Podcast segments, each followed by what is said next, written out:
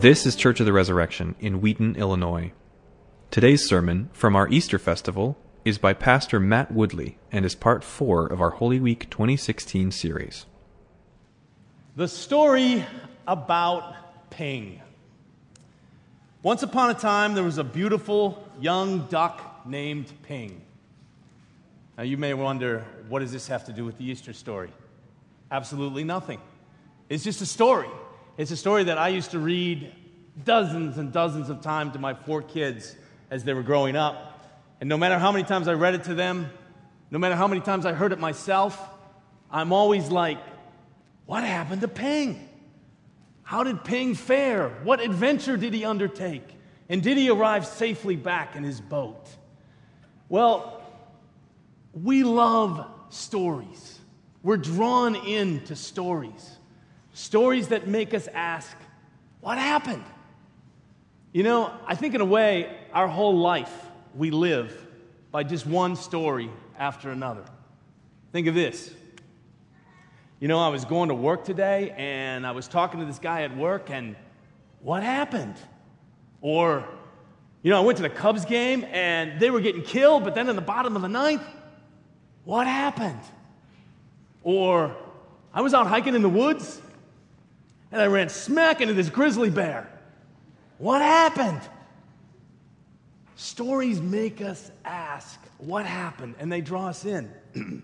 what you just saw the last hour and a half was a story. Is a story of the Bible in seven dramatic acts with music thrown in. You saw the whole, basically the whole story of the Bible leading up to Jesus. Now, what is the story of the Bible? How do you summarize that? How do you talk about it? Well, I think I can make it even shorter than seven acts. I can do it in four words, sort of. Here are the four words. And I want you to pay, pay attention because I'm going to ask you to repeat them after me, okay? The four words wow, uh oh, that's with a hyphen, so it's one word, okay? Yes, with a fist pump and an exclamation mark, okay? It's very important. And ah, with three H's, okay? So let me tell you how to say these words. Because if you're going to get the story of the Bible, you got to get these words really good, okay? So when you think of wow, think of a distant relative out of the blue handed you a check for a million dollars. Wow. This actually happened to me. Although there were a lot less zeros on the check, but still. think of, uh oh. Okay, think you're 17 years old and you just smashed, totaled your parents' new car because you were texting while you were driving. Or think you're the parent of this teenager. Uh oh, you're in big trouble. Yes. Okay, think of your favorite sports team. Just scored a basket a goal, a home run, a touchdown, a score unit in the second, last second of the game. Yes. Think of ah. You've been up driving all night for 24 hours without taking a break, without stopping to go to the bathroom, and you finally get home. You put the kids to bed, or you are a kid, and you fall back on the bed and you go, ah. Okay, now you can say them with me, okay? Ready? Wow. Uh oh. Yes. And ah. Very good. You got the three H's in, okay? So now you got the story of the Bible. There you go. You understand the Bible. Well, at least part of it, or at least one way to look at it. What's the wow? Well, we saw the wow in the first reading. Remember the table? Remember the table? Remember the very good creation that God had made? And remember the table where there was fellowship around the, the table and people were living in harmony and they're living in harmony with nature, they're living in harmony with God. That's a picture of the wow that God intended for creation, and it was very good. There is wow, examples of wows all over in creation. Do you know, for instance, that there are 400,000 different species of beetles? Just beetles. I love beetles. I think they're really cool. There's 400,000 of them. There are over 30,000 kinds of orchids. That's one flower, one plant. There's 30,000 different species of them. I have a friend that teaches uh, biochemistry out at a major university out east. And he's an expert on complex carbohydrates. One of the world's leading experts on that. How'd you like to be an expert on that? Wow, that's pretty good. But he is. And I say, and he's a, he's a Christian. I say, Bob, how do you tell people about God's creation? Especially a lot of your students probably aren't Christians, right? He says, yeah. I said, I don't, I don't tell them. I don't prove anything. I just show them how a cell works. I show them how the lipids and the proteins and all that stuff all works together. And it's like, wow, it's amazing. That's God's creation. The most wowsome thing, though, about God's creation is that God loves you. God created you. God knows you by name, and He wants a relationship with you. That's the heart of the Bible story. Second word, uh oh. Uh oh. Uh oh means that the world is broken. It's not the very good creation that God originally made. And we saw that again. Remember when the table broke? In that story of the apple and all that kind of stuff. And it's like, what is that all about? Well, that's about how a story about how we have all participated in the uh oh or the brokenness of the world. I remember when I was 10 years old, my dad was a medical doctor, and one of his patients gave him this really beautiful gift. It was a globe it was one of those wind up globes that played music. And my dad said I could play with it, but he said, don't wind it too far. Okay? So I took it up into my room, and what do you think I did? Wind, wind, wind, wind, wind, wind, snap. And I'm looking at both pieces of this. Uh oh, I broke the world. You know, seriously though, in a way, that is our story, right? As human beings. And that is part of my story broken relationships, broken things. We've all participated in it. What's the answer to that? Well, we'll get to the third word, but just, just so you know, there's this really long story in between the uh oh and the yes. We'll get to the yes. But there's this long story, what, if you mapped it out in the Bible, it looks like this. Woo, woo, whoa, woo, woo, up, down. Let's go backwards. Woo, woo. That's the story of the Bible. But all throughout that story, God takes a people, a group of people, and He tells them over and over and over again I am going to restore this broken world. I'm going to restore your broken life. I'm going to make dead bones live again.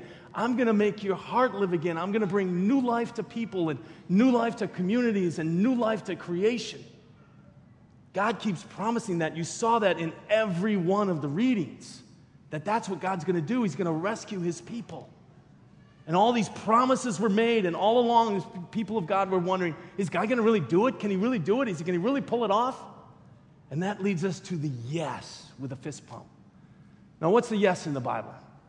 Well, I'll cut to the chase and save you some time. Save us all some time. The yes is Jesus. Now, you're probably going, well, I didn't see that coming. It's Easter. I'm in a church. But seriously, there's a verse in the Bible that says this. verse in the New Testament says this. I quote it word for word. For all the promises of God find their yes in Jesus. What a great summary of the story you heard. All those promises the dead bones living and the restored nation and the restoration of lives and communities. They find their yes in the life and death and resurrection and ongoing work of Jesus Christ. They find their boom, yes in Him. That is the good news of the gospel. So let's review one time, okay? This will be your last quiz, okay? First word, wow. Second word, uh oh. Third word, yes. Fourth word, ah. You know, in the 70s, it's part of my growing up era. So in the 70s, there was this commercial um, for an iced tea called Nestea. How many of you remember the Nestea plunge commercials? Okay. It made a comeback in 2014. I don't know if you know that. It lasted about a week, okay? But but it really worked in the 70s. So what they did is they'd have all these scenes of people doing stuff out in the hot sun. So they'd have this guy with a jackhammer in the hot sun, and he's like sweating, just dripping off of him. And they have a woman playing tennis, and she's just sweating just a little bit, you know, but she's sweating. And then they would hand them this glass of tea, Nestea. And then they would take a drink, and as they were drinking it, there was a picture of them totally stretched out, totally like relaxed, and just falling into this clean, cool pool of water. Ah. And then the tagline would come on take the Nestea plunge. Well, I don't want to be like super simplistic, you know, but that is, I think, a pretty good picture of trusting Jesus. A pretty good picture of entering into the yes of Jesus, entering and accepting the yes of Jesus. It is kind of a Jesus plunge.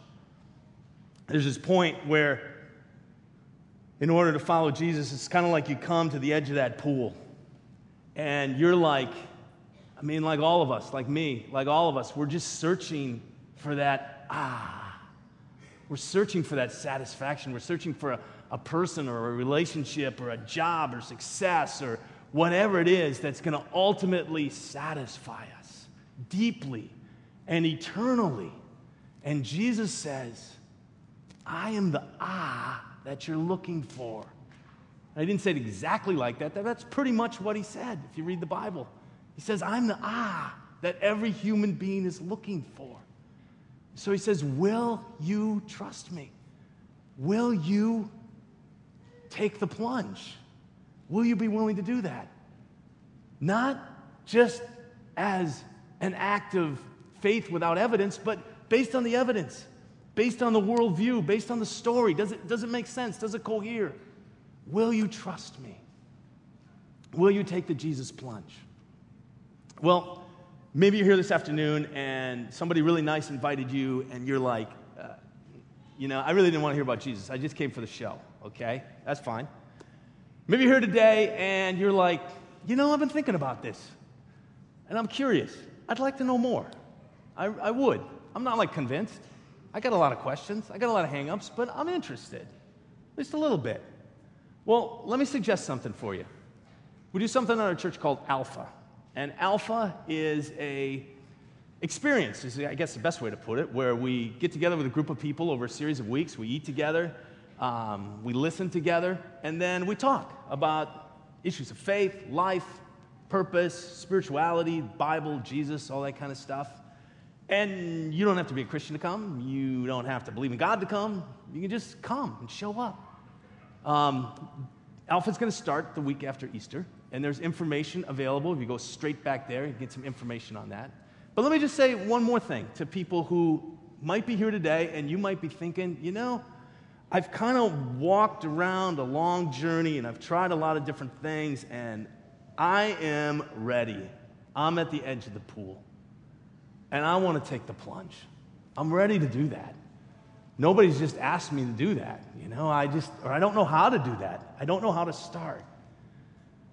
Well, let me just close with this. If that expresses the desire of your heart, what I'm going to do is I'm just going to say a prayer.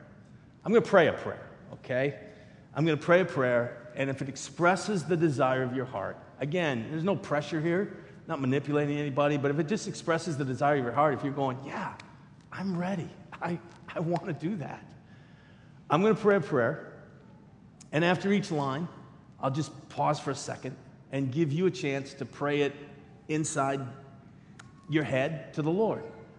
Um, you don't have to say it out loud, you don't have to close your eyes, but let me just do this kind of model prayer, and if it expresses the desire of your heart, pray it after me, okay?